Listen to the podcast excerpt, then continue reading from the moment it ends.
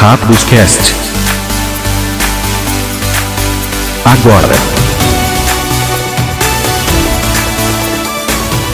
Alô, bem-vindos ao Rápidos Cast, seu podcast brasileiro de Magic comigo, MP. E com ele, fala pessoal, fala MP. E aí, pessoal, espero que tenham boa semana. Aí, é, por enquanto, nenhum dos hosts doentes, então deu para gravar mais uma vez. Não é a mesma verdade para os parentes próximos e para os agregados próximos. Exato. Mas vamos, vamos torcer pra gente continuar não infectado Tá fogo, tá fogo. Essa mudança de tempo aí não, não tá sim, tá fácil. Sim, não. É, bom, uh, ele antes de qualquer coisa, eu esqueci de dar a resposta do quiz da semana na fase final do ano passado, do, do programa passado, né? Então, lembra da pergunta: é quantas cartas diferentes existem em Astral, que é aquela coleção que só tem no jogo de Chandalar, né? Uhum. É, que tem realmente uma coleção exclusiva ali, com cartas que só aparecem ali, porque mexe com coisas aleatórias, né? Numa época assim que a gente nem sonhava que isso fosse ser real no Magic, né? Numa época que não tinha jogando, não tinha carta jogando D20, né?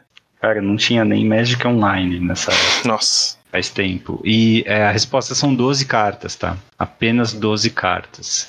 É, eu aconselhei para o pessoal, por curiosidade, né, dar uma olhada em quais são as cartas. Inclusive, uma delas faz um efeito aleatório, durante, acho que é durante a manutenção de cada jogador. Olha, já estavam prevendo aí, hein? um efeito aleatório de todo o médico. Só que era fácil, né? Um efeito aleatório lá em 98, 95, não lembro quando foi. É, porque tinha poucos efeitos, né? Hoje uhum. em dia, um efeito aleatório, você programar essa desgraça. Nossa, vai travar o servidor. é, mas é isso aí, 12. Então a gente não vai ter quiz da semana essa semana, tá? Fica aí com a resposta. Ele, por que Hack dos Cast? Porque aqui é BR. Isso aí, arroba Hack dos Cast no Twitter e no Instagram também. Segue lá. Quem estiver ouvindo a gente no Spotify, dá um, umas 5 estrelas aí se você gostou. E se não gostou, indica pros inimigos também, né?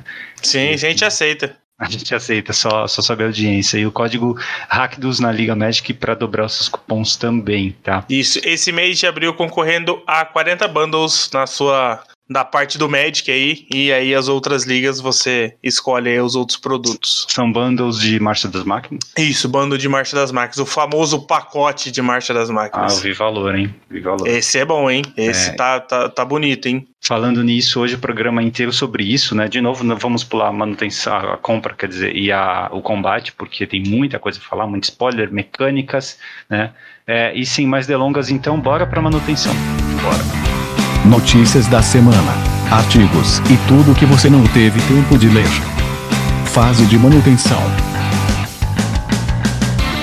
Muito bem, meu caro Matheus, uma semana um tanto leve, né? Porque teve chuva de spoilers e novo, novo tipo de carta, mecânicas, mas ainda assim, né, tivemos uma confirmação aí via WPN inclusive um artigo traduzido, por incrível que pareça, né?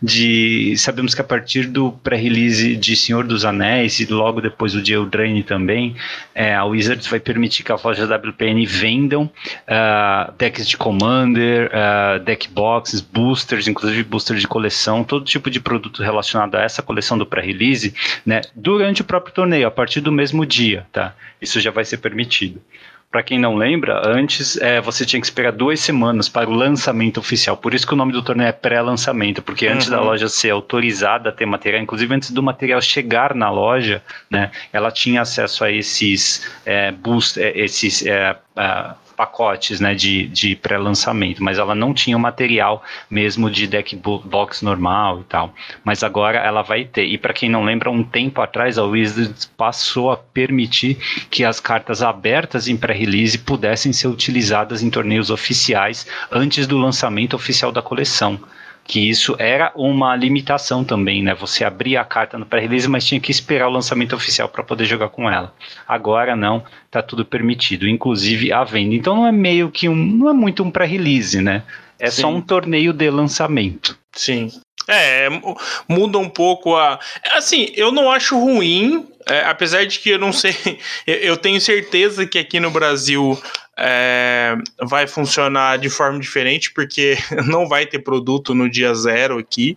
Né? É. Então não adianta a gente ficar pensando, olha que legal e tal, vai ser muito difícil. Talvez as, as WPN Premium consigam receber esse tipo de, é, de produto, né, no, no, no, dia zero, mas acho difícil. Mas é, a ideia eu acho legal, eu acho que, tipo assim, é, é era interessante você ter o pré-release, mas assim, dava margem para a gente vender por baixo dos panos, porque a pessoa queria pegar antes e tal. Acho que, assim, lançou a coleção, deixa vender os produtos, sabe? Eu acho que a, aquela mágica de pré-release, como você falou, já não existe mais, né? Já, já tá bem diferente do que era antes. Tanto que o pré-release já, já pode ser na segunda-feira de manhã, sabe? Já tem algumas coisas bem diferentes. Então, acho que, assim, dá para ir adaptando e criando um modelo mais, mais interessante aí, até pela questão comercial também. É, eu acho que isso aí ajuda logo Eu Sim. lembro que é, era interessante jogar o pré-release.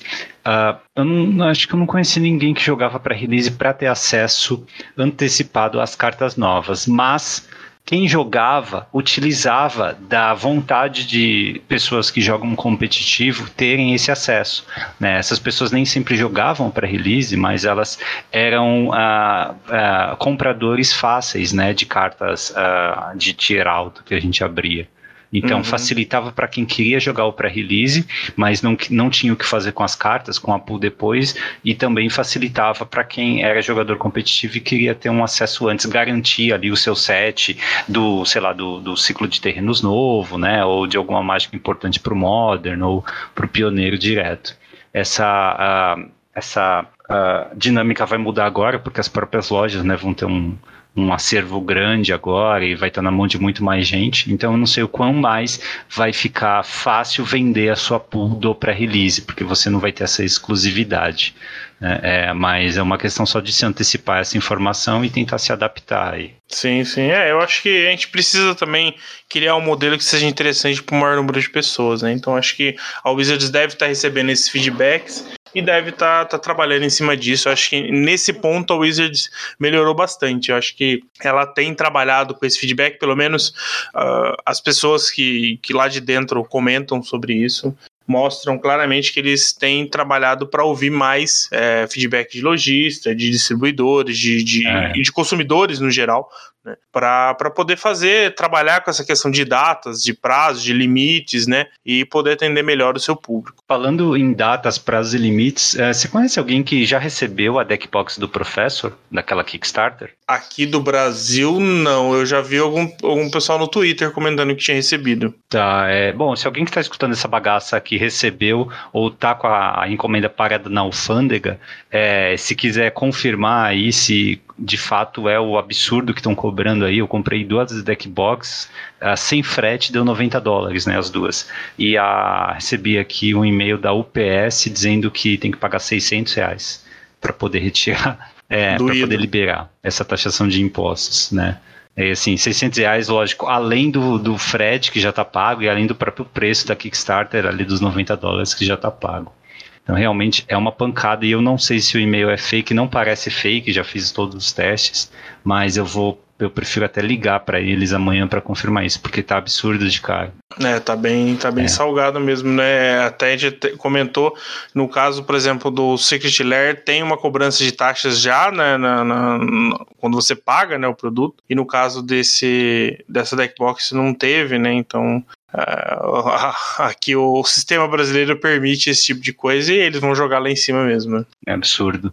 É muito caro. Mas vamos lá. É, no Magic Arena, eles corrigiram o bug do Ninja Skunai. É, foi arrumado, então, para quem estava aí com medo, abusando, não jogando Magic Arena, já foi consertado, tá? Tivemos essa boa notícia essa semana. Uma notícia curiosa aí também, ele uh, tem uma nova trademark registrada pela Wizards chamada Find Your Fun. Talvez eles abreviem para FIF ou FYF, né? Find Your Fun, mas não diz o que é. Lógico, está dentro daquela categoria de jogos, de tabuleiro, de coisas digitais tal, mas é, não tem nenhuma especificação. O que, que você acha que pode ser isso aí? Ah, lembrando que é da Wizards, tá? Não necessariamente é um produto de Magic. Find Your Fun.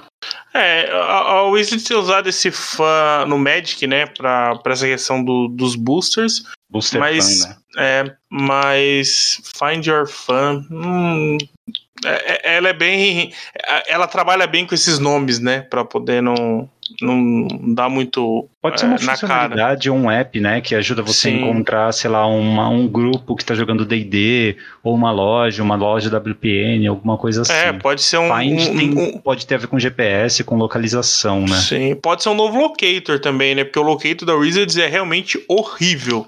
É, sério, você acha? Eu acho horrível. Pelo menos o do site eu acho horrível. É, tipo a, assim, a, interface não é boa, mas eu nunca tive problemas para encontrar ali. Eu digito meu CEP, eu acho impressionante isso, que qualquer lugar do mundo você digita seu CEP, ele encontra realmente e, no mapa. Então, mas por exemplo, é, eu quero encontrar, encontrar quais são as lojas da WPN Premium do Brasil. Te desafio a fazer isso lá. Ah, não dá? Não tem um filtro específico hum, para hum, WPN Premium? Hum, é, é só por raio de localização, entendeu? E é tipo, só você... loja, né? Ele... É. Tá, então, tipo assim, você não consegue colocar assim, no Brasil, quais são. Não tem essa opção. É, eu só fala assim. fazer essa busca. É. é, tipo, ele só coloca assim, um raio de. Acho que é, é 10, 50 e 100 quilômetros de um local X que você coloque lá, entendeu? Então, tipo assim, não dá nem pra colocar, sei lá, 10 mil quilômetros e você conseguir, né, mapear o Brasil todo. Não consegue também. Então, Nossa, eu acho bem, bem, bem zoado nesse sentido. E é, é, eu acho que a última vez que eu usei o Locator foi quando só tinha uma WPN Premium também, que é a Bazar de Bagdá, já sabia. É. Facilita Bom, um pouco. é, ele, vamos já entrar então na vibe de marcha das máquinas. Você viu o trailer? Vi. Bacaninha, hein? Cara, eu gostei muito eu acho que faltou um pouquinho daquela emoção e da, da fase densa da história, como era o da Guerra da Centelha, mas a qualidade gráfica está superior realmente. Eu acho que eles devem ter ficado renderizando isso por alguns meses aí, porque realmente Sim. a parte da Last Norn está muito forte ali, a, a qualidade. É, mas é, eu ainda acho que o Guerra da Centelha toca um emocional ali muito superior. É, é que eu acho que assim, a, a, o momento da, do, que eles utilizaram no Guerra da Centelha, eu acho que é mais é, forte e pesado do que o momento que ele apresenta no, no, no desse da Marcha das Máquinas. Então eu acho que assim, é, em termos de qualidade é, sonora, de imagem, eu acho que eles são basicamente iguais. É, mas é, esse pequeno momento ali que eu acho é. que é, porque, tipo assim, o momento de martial arts é muito bom, né? Por mais que ali. E, e aí tem um outro ponto que a cena ali não é real. Ela foi, é, vamos dizer assim, trabalhada para ficar no, no, no vídeo, porque aquela é, cena não existe. É uma licença poética, né? Eles fazem é, é um, um certo momento de É uma montagem de várias coisas ali que não são não acontece dessa forma na lore. Uhum. Mas, assim, eu achei sensacional, sabe? Eu achei muito bom. Então, tipo assim, com certeza estaria no top 3 melhores. É, talvez até seria o top 2, vai, ou muito próximo do primeiro, porque Guerra da Centelha ficou realmente. Aquele momento ali, é, a forma como foi conduzido foi. É, e a música bom. também, né? É, a música áudio, dá uma. É. é. o audiovisual casou muito bem. É, fica ali brigando com o Eldraine, né? Talvez pelo segundo lugar, com os os biscoitos fofinhos ah, de Ah, mas eu não, acho que é melhor que o Drain ainda, viu, o MP? Eu acho que é melhor que o Drain ainda. Eu acho que. É, é, que assim, eu acompanhei então a lore, assim, quase em tempo real, então é, pra mim foi, foi bem emocionante, sabe? Roda aí, Teobaldo! Aqui é DR dar aqui o salve pro Rafael Zais, do canal Formato for Fun. Ele tá colocando os vídeos conforme sai, né? Assim, estava, né? Porque já terminou Colocou. de sair a lore uhum. inteira. São 10 capítulos. Ele fez um vídeo pré-início da lore em que ele vai até Firexia. Ele conta toda a história da. Ele resume, né? Em uma hora e 10, uma hora e 20, toda a história da, da, de Firexia, da invasão à Dominária e do plano de Mirrodin, de Nova Firexia e também dessas pequenas invasões que nós vimos aí através das dicas dos, das cartas dos pretores em Capena, em Kamigawa, né? Ele faz um sentido disso tudo, então é um ótimo ponto de começo para quem quiser começar a ler lore agora, a partir de Marcha das Máquinas. E aí uhum. ele pega, a partir daí, é, vídeos de uma hora quase, né, para cada um desses dez capítulos, é, e ele soltou em cima, assim, é saiu, terminou de ler, ele solta, assim, e dá pra ver que ele tá exausto, cansado nos últimos vídeos, porque ele realmente correu, se esforçou demais para é, conseguir lançar tempo para quem não consegue ler ou para quem quiser ter a visão dele, né, disso tudo. É, uhum. Então, né, mais do que é, uma gentileza, assim, é quase que uma obrigação nossa ir até o canal dele, curtir os vídeos lá e, se puder, de fato, assistir ou escutar em forma de podcast, que tá valendo muito a pena. E assistir tem o bônus que ele coloca ali o audiovisual também. E ele se reparou que ele também chama a esposa dele para fazer a voz da Elesh Norn em algumas partes. Sim, sim, Achei sim. muito bom também. Sim, é, o, o, o Sais fez um trabalho sensacional mais uma vez aí, e realmente foi bem exaustivo, ele, ele gravou né, o final de semana agora, ele gravou acho que é, cinco vídeos no final de semana, se não me engano, foi algo assim. E sabe, tipo, teve vídeo que saiu às três e meia da manhã, sabe? Então, assim, ele, não, ele não realmente. É fácil gravar vídeo. É, é, Podcast e... já não é fácil, né? Mas é. mesmo, meu Deus.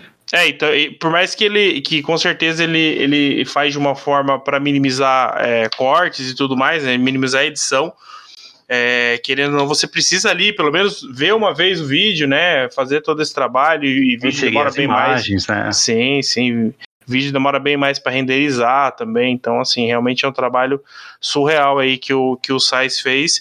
E aí, de novo, a gente vai tentar trazer ele aí para fazer um. Não vou nem dizer resumo, né? Porque vai ser difícil resumir esses 18 capítulos, né? São 10 da história principal e 8 das histórias secundárias. Tem pelo menos uns 3 ou 4 ali que são bem importantes da secundária. É... E sem contar ali os detalhes que eles apresentam, que são, são legais de ver também. Então, resumindo então... aí, para quem quiser ter uma ideia 100% da história, tem que acompanhar o canal dele, né? Sim. Talvez, talvez ele lance um vídeo aí resumindo tudo antes da próxima história, que é Aftermath, né? Mas é, realmente a, o lore tá muito bom, tá todo mundo elogiando. Agora ele tem uma pergunta, assim, eu não li o lore, não tô tão por dentro assim, né?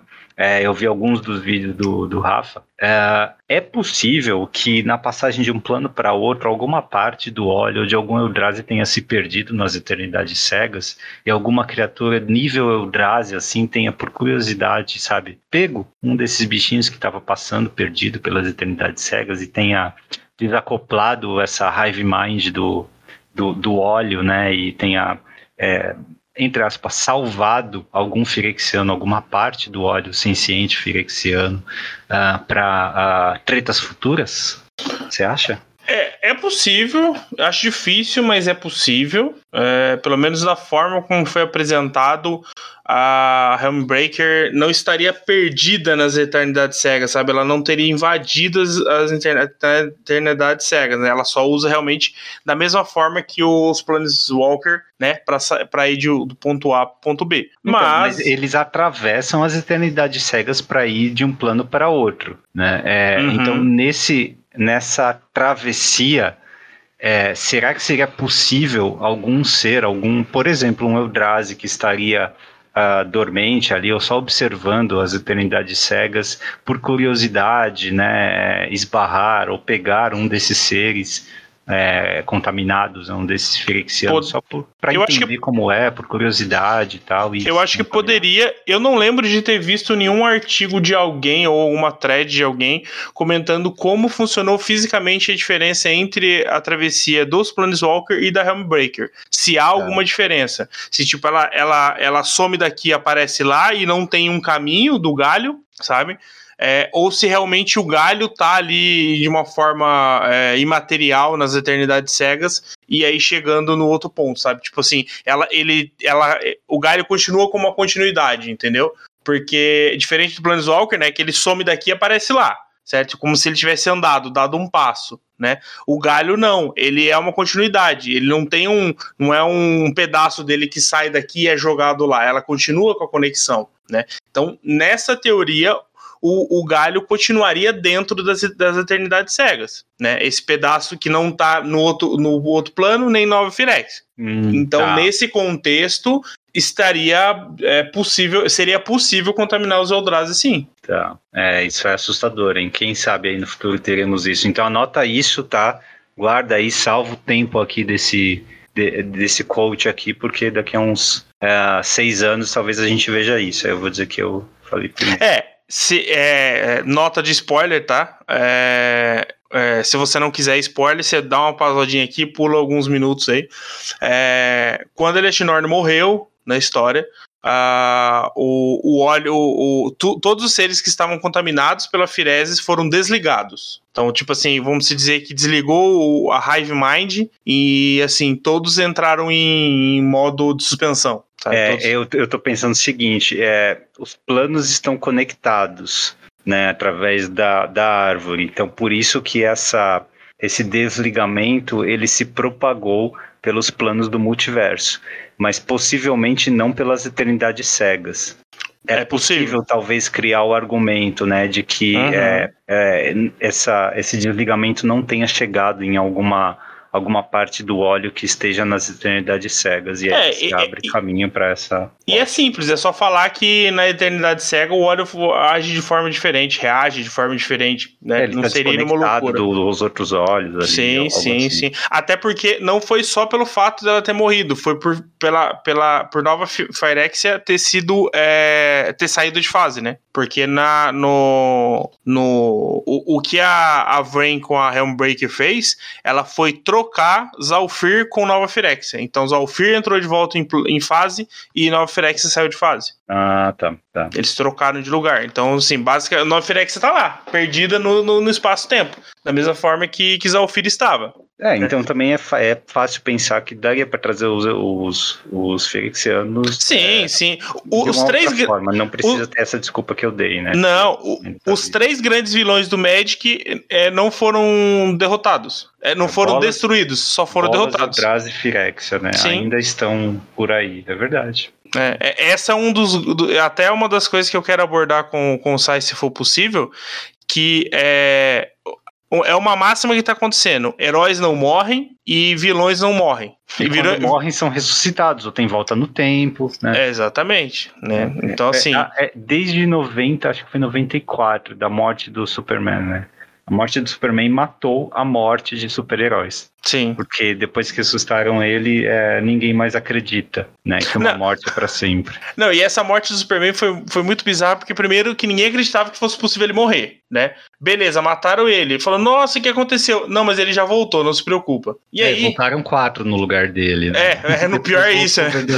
não voltaram nenhum só, né? É assim mesmo. É, é, pessoal viaja, mas tá aí uma especulação então pra volta. É, bom, ele ainda em Marcha das Máquinas, é, o pré-release, quando será e quanto vai custar? É, os pré-release nas lojas aí acontecem no próximo final de semana, que seria, se você estiver ouvindo quando sair esse episódio, entre os dias 7 e 9, né? 7, 8 e 9 aí de, de abril. Pô, durante é, feriado? Durante feriado. Páscoa, pré-release com chocolate. É. Pra você ver, né? E pra, ficar, pra ficar legal, né? Tá mais caro ou mais barato que um ovo de Páscoa, aquele kit? Pera, pera, deixa eu ver se eu não tô confundindo o dia, não. Será que eu tô confundindo o dia? Será que é no outro? Acho que não, é no outro final de semana, MP. O feriado é agora, né? É, peraí que eu tô falando errado aqui, gente. Peraí, calma aí. Deixa eu olhar de novo a data aqui, que eu acho que eu tô, eu tô confundindo a data. Ah, eu puxei aqui na Cards of Paradise, eles têm aqui dia 18 de abril, que é uma terça-feira. É, não, o pré-release é no outro final de semana, gente. É 14, 15 e 16, não é o feriado de Páscoa, não. Mas há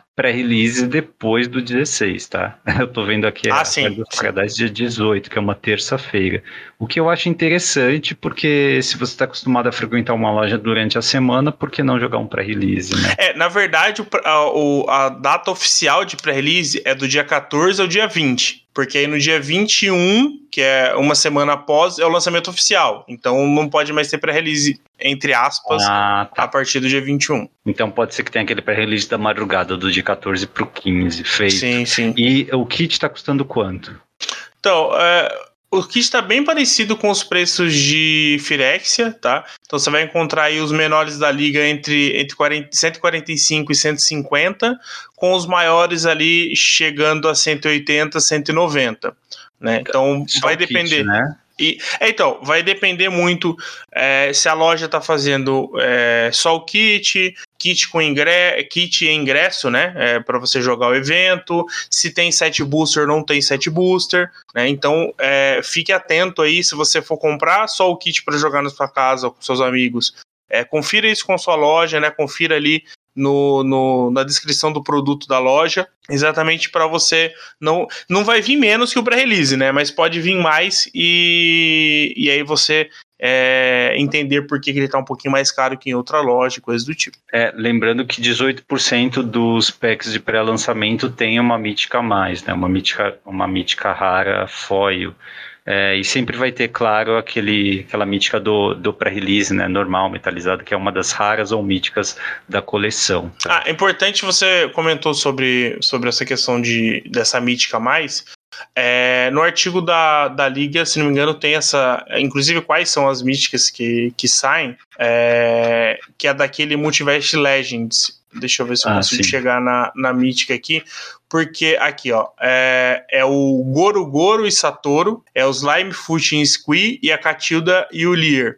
É, essas três cartas podem sair, é, uma das três cartas, né? É, vão sair é, na, no seu pré-release Porém, essas cartas não podem ser utilizadas no pré-release, tá? Tá, então qualquer dúvida pergunte ao juiz ou ao organizador do evento, se você for jogar Sim. presencialmente, tá? É, essa e é uma promo promo mesmo.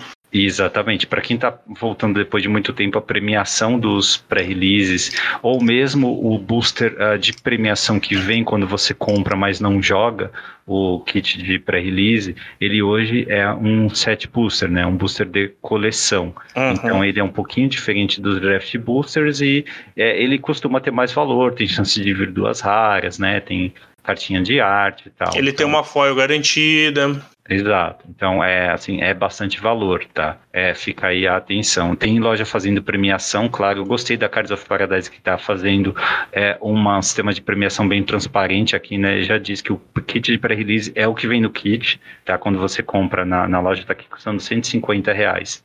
E aí você vai jogar no, no, na, na, na, loja deles, vai ter sorteio de promos em todas as rodadas, mas não está dizendo se são promos da coleção, provavelmente são promos aleatórios de Magic. E tem aqui um sistema de pontuação. Todos os jogadores com seis até 6 pontos ganha um booster, com 7, 8 pontos, dois boosters, e assim vai, né? Com 12 pontos vai ganhar 5 boosters.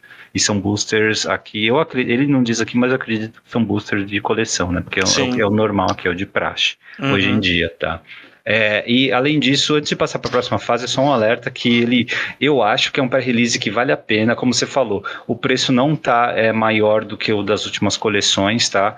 E é, a Wizards normalmente erra a mão na hora de fazer cartas novas. Né? E é a primeira coleção que a gente vai ter batalhas. Uhum. Então, se elas estiverem é, desequilibradas, você vai ter acesso, né, é, primeiro e de, de, de fato, é, acesso a fardo, farto aí a um tipo de carta que está desnivelado, tá? Que a Wizards ainda não sabe equilibrar direito, né? Então, tal, e até mesmo a chance de abrir uma versão estampada, uma versão diferente dessas cartas pode ser interessante para nível para é, a manutenção do preço da carta, né? Enfim, efeito de colecionar é, é feito para atratividade de colecionador no futuro. É, é. Então, eu acho que vale a pena participar desse pre-release sim, tá? Porque tem é, bastante coisa que pode segurar valor aí durante o tempo. Sim, sim, com certeza. Além da questão do jogo, né? Jogar a primeira vez com batalha, né? Vai ser um.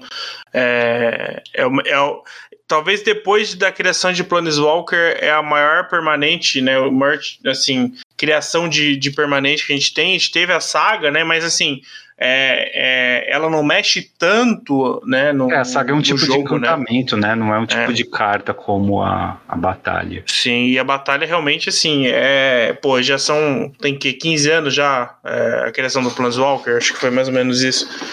Então, assim, é, é muito tempo. Marvin, 15 Aí, anos. 15 anos, né? Então, assim, é, é uma mudança bem grande. Então, eu acho que também é interessante é, você ter essa experiência, né? Por exemplo, eu não tive a experiência de jogar com Planeswalker a primeira vez lá no passado, vou tentar agora jogar com, com Batalha aqui para poder ter essa, essa, essa oportunidade aí, né? Beleza. É, então é isso, vamos falar mais a fundo sobre isso na próxima fase. Bora. Bora. Fase principal. Toda semana um tópico diferente. Entrevistas. Top 10. Histórias. Muito bem, meu caro Matheus. Como você falou, depois de 15 anos temos um novo tipo de carta e agora sabemos o que fazem as batalhas. Elas são um tipo de permanente com ETB né? É, funciona mais ou menos como um artefato encantamento, como ETB, tá? Uh, e que é, tem também um, um, certo número de uh, marcadores, e assim que essa permanente entra em jogo, você vai alocar ela a um oponente específico para defender essa batalha, e esse número de marcadores funciona como lealdade um plano alto, né? Então você precisa escolher atacar o oponente ou a batalha que ele está defendendo, e normalmente esses marcadores vão de 4 a 6, tá? Não é muita coisa não, é como se fosse um plano alta mesmo. E aí quando a batalha é derrotada, você vira ela, são todas cartas dupla face, e ela volta para você, né, como a face virada. E a face virada normalmente vai ser uma criatura, mas também pode ser um encantamento, um planinalta, né, tem, uma, tipo tem de... mágica também. Tem mágica também? Tem, tem. Ela é uma mágica instante ou feitiço? Isso. Tá, então ela é castada e aí é, ela resolve, né? Se for uma permanente, fica em jogo, se não, ela resolve vai pro cemitério e faz o efeito, tá? Uh, coisas para notar aqui, tá? Uh, é uma Acho que melhor a gente dar o exemplo aqui, né, de, o mesmo exemplo que eles estão falando aqui no, no site, a invasão de Fiora, tá? A invasão de Fiora é uma batalha, e as batalhas têm tipo, né? Essa aqui é do tipo uhum. cerco, custa 4 e duas pretas, ela é rara e entra com quatro marcadores. E diz assim: quando ela entra no campo de batalha, você escolha um ou ambos. Destrua todas as criaturas lendárias e destrua todas as criaturas não lendárias. Tá? Então, por seis manas, você pode destruir todas as criaturas. Ou se o estado de mesa estiver favorável, você ainda fica com alguma criatura na mesa e o oponente perde todas, tá? Por uhum. seis. E aí, o outro lado, né? Então, lembrando, entra com quatro marcadores. Se você tirar os quatro, depois de atacar ou depois de queimar o oponente, né? Qualquer mágica do tipo raio que possa dar é, alvo no oponente, faz isso ela vira a Marquesa, a monarca resoluta. É um humano nobre lendário, 3/6 ameaçar e toque mortífero. Toda vez que ela ataca, você remove todos os marcadores de até uma permanente alvo no início é só atacável, não é causar dano. E no início da sua manutenção, se você não sofreu dano de combate desde o último turno, você compra um card e perde um de vida. É meio que te dá um monarca, né? Ela nem uhum. precisa atacar para fazer isso, né? É só você não receber dano. Uh, bom, ele uh, não pensamentos apenas nessa carta, mas da batalha em geral. O que, que você achou? O, o Mario falou que, muda, que esse tipo de carta mudaria o Magic para sempre, né? E com certeza. Uh, você concorda com ele? Totalmente, totalmente. Porque assim, é, o vamos a comparação com um Planeswalker é inevitável, né? Então assim, quando o Planeswalker entra na mesa, independente do que ele faça, independente se, se a pessoa vai extrair valor naquele momento, você tem dois alvos a partir de agora. Em todos os seus ataques, em todas as suas mágicas que causam dano e coisas do tipo, suas mágicas de destruição. Então, assim, o jogo é splitado em dois. Então você precisa entender se é, o seu deck ou o estado de jogo atual você precisa atacar os pontos de vida e esquecer o Planeswalker, ou primeiro resolver o Planeswalker e aí sim conseguir ter chance de, de matar seu oponente. Então, ela, é, é, a Planeswalker mexe diretamente com o jogo. Batalha vai oferecer uma camada extra nesse sentido. Porque assim, é, você tem um outro alvo, tá? Só que ele interage de forma diferente com o jogo, né? Então, assim, é, primeiro que você tem um valor inicial garantido, né? É, seja ele muito bom ou não, você já tem algum, algo quando ele entra. E aí o seu oponente também, da mesma forma que o Polizok, ele pode defender ou não para tentar é, atrasar aquele aquele seu bônus, né, da, da, da, outra face da batalha. Então, assim, é, não dá para quantificar ainda se é mais ou menos que Planeswalker, mas eu acredito que, assim, é, é, tá do mesmo nível para cima, do, do, do, do quanto isso vai mudar. Principalmente por ainda existir o Planeswalker. Né? Então o fato de ter os dois, eu, é, é, ênfase no ainda, tá? Porque ainda tem um detalhezinho aí que, que pode mudar em, em Aftermath. É, então, assim, eu, eu, eu concordo com o Maro. É, inclusive, eu, eu preciso ler o artigo do Maro, que ele fala sobre, sobre a criação da, da mecânica de batalha e assisti o vídeo ele comentando. É, eu concordo assim, em boa parte do que ele disse. É, eu acho que é um pouco mais saudável que Planeswalker, no sentido de que assim, tá mais no controle ali, mas realmente eu acho que o Magic tem potencial para mudar bastante é, se esse tipo de carta for frequente, né? Se a gente pensar só no que saiu agora, é, assim, ainda ainda há algumas dúvidas. Ah, mas vai ser se, frequente ali. Mas é, se isso realmente for frequente, for algo. é, vai ser é, frequente. Eles não vão deixar passar essa oportunidade. eu também, eu também, eu também acho que não. Então, assim, se a gente continuar vendo ali, sei lá, cinco batalhas, dez batalhas por edição, eu acho que o Magic vai realmente mudar bastante. Eu aí. não apostaria em tanto, tá? É, Não tem 5 ou 10 planinautas por edição, né? Tem dois ou três. E eu acho que é por aí que a gente vai ver. Uhum. É, mas eu concordo sim com ele, contigo, de que a, esse tipo de carta vai mudar o Magic para sempre, pelo espaço de design que ela abre. Sim. É, assim como o Planinauta também abriu, essa aqui abre mais e a densidade estratégica que envolve a escolha de colocar e como atuar uma vez que esse tipo de carta está na mesa também é muito grande. Então ela muda o Magic para sempre também nesse sentido, né? Na montagem do deck, no gameplay e Uhum. também agregando esse espaço de design novo, porque você consegue colocar efeitos de ETB que vão sim ah, interagir com Blink, né? E com Sim. a habilidade de voltar para a mão, né? Que é a mesma coisa, com é, qualquer tipo de permanente ou mágica que te dá algum tipo de avanço muito grande, uma vez que você flipa, então você consegue colocar power levels diferentes ali. Onde é que vai estar o power level da sua próxima batalha? No ETB da, da pra batalha ou no outro lado da carta? Você pode ficar Uhum. brincando com isso e com o custo. Então, tudo isso, né, é, são várias formas de você equilibrar, de você pensar em como ah, criar essa, como explorar esse espaço de design, tá? Só dar um exemplo aqui, tá? Se você quiser colocar Merit Lage no outro lado de uma batalha, é muito fácil fazer isso. tá? Uhum. Você pode criar uma batalha que custa 10, 20, ou uma batalha que custa 1, só que tem 20 marcadores para você tirar, né? Então, é esse tipo de espaço de design que é muito interessante a gente pensar como é que a Wizards vai explorar. E é, eu acho que ao contrário de Planinauta, ela dá bastante valor para decks mais agro, decks que tem criaturas. Porque afinal você vai precisar de criaturas para tirar os marcadores Exato. e flipar a batalha. Por tudo que nós vimos até o momento, ele, a gente não tem uma batalha que por si só justifica a entrada no deck. Né? Elas têm efeitos muito similares ou até piores do que cartas que nós já conhecemos pelos mesmos custos. Uhum. A vantagem é você poder, em algum momento, flipar a batalha. E para fazer isso, você precisa atacar. É, não adianta destruir a batalha com a, a Vindicar, por exemplo, com uma destruição de permanente qualquer. Né? Você precisa tirar os marcadores. Só há duas formas. Três, vai, de, de fazer isso. Né? É atacando com criaturas, é queimando, o que eu acho legal porque dá bastante é, é, é, alcance né, para as mágicas de dano direto, que estão muito mais presentes no vermelho, e o vermelho não é uma cor tão favorecida assim no, no Magic, isso eu acho bom, e também com cartas que tiram marcadores, né, e aqui já entra a minha primeira é, especulação, será que Vampire Hexmage vai ver jogo no Modern, no Pioneiro, é, ou até no Legacy, será que a carta agora vai é, ter uma nova utilidade? Primeiro, pode usar Vampire Hexmage com essas cartas? Pode. Pode, eu já eu vi no Reddit é, a pessoa já listando quais são as cartas que retiram marcadores, que poderiam zerar os marcadores é, assim que a batalha entra. Então pode sim.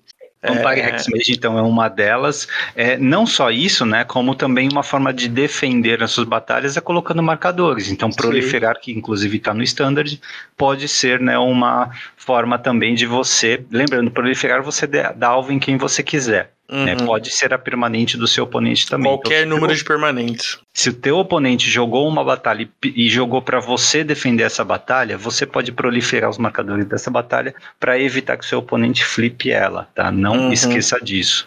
Tá? É, eu concordo com você sobre essa questão do, de agro. É, eu acho que aqui vale um, um comparativo com, com, com o Planeswalker, porque assim, no geral, os, os, os decks que se favorecem de Planeswalker são os decks é, no construído, né? É, são os decks mid-range control, né? Dificilmente você vai ver uns é, decks muito agro de curva baixa com Planeswalker, até porque os Planeswalkers ali que, que caberiam, eles vão estar na curva 3, e aí É, você prefere curvar com criatura. é, n- não faz muito sentido. Já a batalha, pelo fato de que você vai receber o seu prêmio ao atacar, para mim é um equivalente ao Planeswalker para decks agro mid-range, né? Tipo assim, considerando do meio para baixo e do meio para cima, né? No, no espectro. Então, assim, eu acho que talvez não essas batalhas, tá? Não essas cartas específicas, vamos pensar só na mecânica em si, porque eu acho que ainda a Wizards é, tá dosando como fazer isso, né? Ela tá medindo como fazer isso. Inclusive, o Maro falou que, que eles querem muito o feedback da comunidade em relação a essas cartas para ajudá-los a como criar as próximas, né? Para entender o que, que funcionou e o que, que não funcionou. Me parece que eles erraram é, no custo, assim, elas parecem que fazem pouco pelo, pelo, pelo que elas custam, não todas, mas assim, avaliando o todo. É, por mais que as criaturas de trás estão ok, sabe? É, considerando, então, pensando na habilidade da frente e a criatura, né? Na soma aí do, do custo.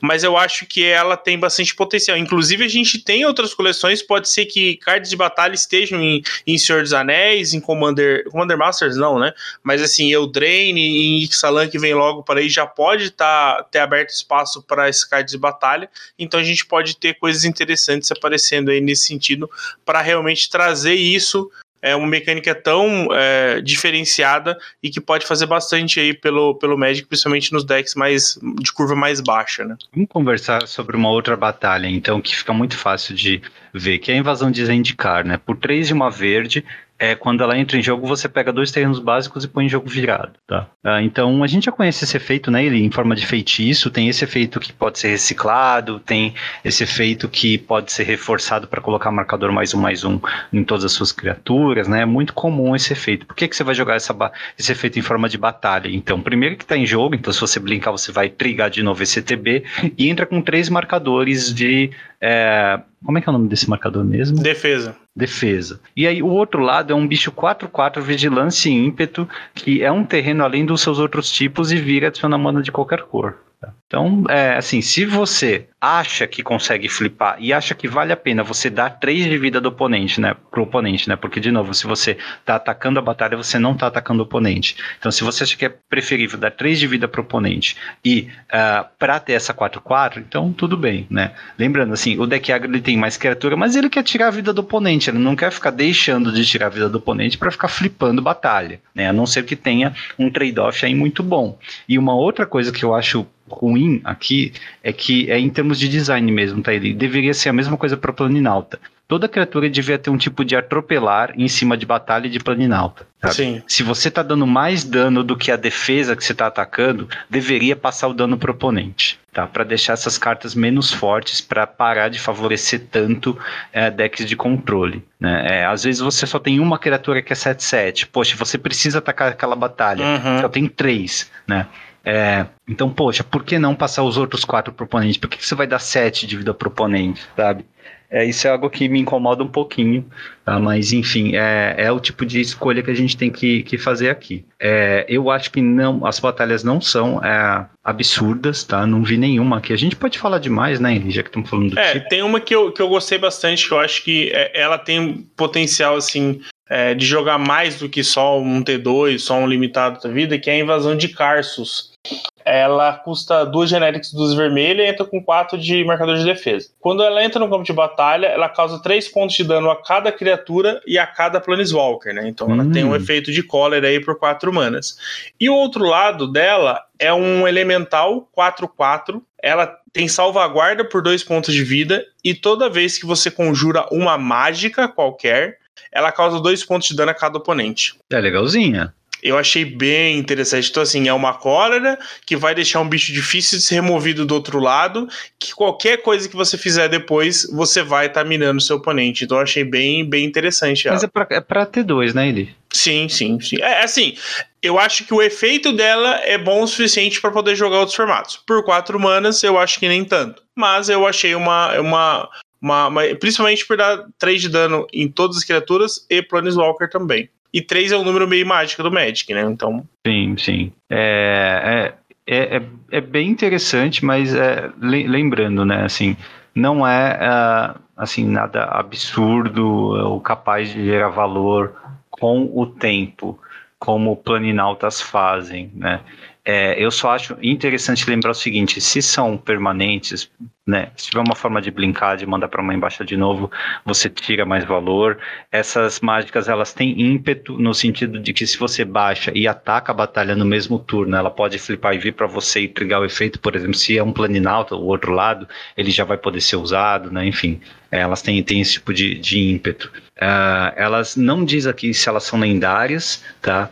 e não diz nada aqui, pelo que eu vi no artigo, sobre proibir você ter duas do mesmo tipo. Não, acho que pode. Não tem, não tem nada, nenhuma restrição em relação a isso, não. É, eu acho que é inevitável que tenha no futuro uma batalha lendária, algo assim, uhum. né? É, mas é, por enquanto não. Então você pode colocar quatro no deck sem problema, tá? É, que mais? Uh, removal, tá? É, eu é, queria até te fazer essa pergunta, Eli. Uh, que tipo de nível de removal a gente vai ver para essas cartas? Vai ser nível removal de artefato, de encantamento, onde por duas manas você vai conseguir destruir uma batalha e tirar um pequeno valor? Ou uh, ter uma carta modal que destrói uma batalha e faz outra coisa, como por exemplo, uh, destrói, aquela que destrói artefato ou dá 3 de dano no bicho, que eu esqueci o nome. Abrasão, né? Uhum ou counters. Os counters genéricos agora funcionam melhor do que nunca, né? Sim. Porque não tem counter específico de batalha. Então você vai ter que anular isso com um counter de permanente ou um counter genérico. É, não Mas, creature, e, né? Ou não criatura, isso. E quando tiver um counter de batalha, ele vai custar o quê? Um e vai te dar algum tipo de benefício também? Né? Vai ser um anu que só anula artefato, ponto. É, então é algo para a gente também começar a pensar e especular, porque as batalhas têm um investimento de mana relativamente alto, pelo que a gente viu, similar a Planinautas, né? Uhum. Ali uma média de o que? 4, 5, né? até 6. É, então a forma de é, counterar né, essas batalhas, é, tirá-las da mesa, né, ou anular, ou mandar para a mão também é, é, é, de se pensar, né, assim, se o investimento de mana vai, vai valer a pena. Olha, eu fico pensando assim, eu acho que é, tem bastante espaço para se repensar é, o design de, das emoções, porque, por exemplo, assim, é, talvez você pode ter cartas que causem dano ao jogador, a uma criatura, por exemplo, ela causa 3 de dano na criatura, mas no batalha ela cause 5, por exemplo. Talvez é uma forma interessante de se pensar. É, hum. Talvez todas as cartas que destroem Planeswalker também destroem batalha, sabe? Tipo, destrói Planeswalker alvo, destrói batalha alvo, sabe? Talvez seja uma forma é, interessante. Não sei se caberia isso em atualização de regra, não sei, talvez era algo a, a, se pensar, porque assim, tudo que dá alvo em qualquer alvo pode dar alvo neles. Mas o que destrói, se a gente pensar só no que vai sair, porque assim, é, não vai sair remoção no mesmo nível que as batalhas, considerando todos os formatos. Então pode ser que algumas batalhas joguem no Modern e você não vai ter remoções que trabalhem diretamente com ela. Ah, mas ele vai ter uma, duas batalhas jogando no formato, talvez não justifique ter. Mas assim, precisa ter, porque vamos supor que a, batalha entre num deck que vira o tier 1 do formato. É só especulação. Mas assim, tem várias coleções que tem potencial para ver essas cartas, então acho que tudo isso tem que ser ponderado. Então vamos supor assim que se eles realmente vão colocar isso em toda a coleção e, e que realmente tendem a subir o power level, é, talvez exija uma correção da mesma forma como foi o dano. Todos, todas as cartas que dizem que causa dano ao jogador alvo, é, agora é qualquer alvo, né? Teve uma atualização dessa no, no passado não, não tão distante. Então talvez poderia dizer, ah, tudo que diz destrói o Planeswalker, causa dano ao Planeswalker, também causa dano em batalha sabe? Então é, talvez seja algo a se pensar. Porque, por exemplo, tem várias cartas é, causam um ponto de dano a todas as criaturas e todos os Planeswalker. Não vai afetar a batalha, sabe? Então, mas assim, é um efeito que poderia muito bem causar dano em, em batalha e, e, e, não atrapalharia o processo, porque faz parte agora da, da, da, da do, do, combate ali, né? Então altera muito a matemática. Então, é, acho que. pergunta que tem que ser feita, né? Quanto mais, quanto mais de mana você precisa investir para que também cause dano às batalhas? Ou quanto você precisa tirar de efeito colateral, de externalidade positiva dessas cartas para isso. Porque você falou, é, vermelha de três manas causa três de dano a todas as criaturas e todos os planaltos. Normalmente as cartas assim tem ou reciclar por três, ou é uma carta modal que também faz alguma outra coisa, né? Ou tem a mecânica da coleção ali, enfim. É, o, você tiraria então essa parte adicional aí, essa, essa parte modular da carta, de se reciclar, para poder também atingir é, as batalhas, ou você diminuiria tam, talvez o efeito, ou sei lá, colocar um reciclar 5 em vez de um reciclar 3? É o tipo de coisa que a gente tem que começar a se perguntar também, o quão a gente precisa que cause dano em batalha, o quão a gente precisa desses removals de batalha, o quão comum vai ter batalhas na mesa. Né? Eu acho que vai ser uma coisa bem esporádica e que a gente pode muito bem, como você falou, ter esses efeitos também intrigando em batalhas, tá? Uhum. É, agora, é, é, é, curioso porque se é, o teu oponente jogou uma batalha para você defender e você e ele tá com as criaturas para flipar a batalha, você não quer jogar um mass removal que também cause dano na batalha que você está defendendo, né? Porque você não quer que a batalha que você está defendendo flipe. Uhum. Então, é, tem, tem algumas coisas esquisitas aí pra gente pensar, né? Porque é uma, é uma permanente que você está controlando que você não quer que seja destruída por dano especificamente. Então, é, é lembrando que você controla a permanente, mas ela ainda é do seu oponente. Então, por exemplo, assim, é, é é, causa 3 pontos de dano em tudo, beleza, mas causa 3 pontos de dano só nas criaturas que seu oponente controla, sabe? É, é só na, na, na, nas, permanentes, né? nas permanentes que seu oponente controla. Então, assim, tudo isso vai afetar. A gente tá falando de, de mudar tem que pensar nisso, né? Se você quer matar as, as criaturas do, do, do, seu oponente para que ele não tenha bloco e você consiga flipar a sua batalha, é... as cartas não podem causar dano em tudo. Né? Exato. Né? Porque senão vai também.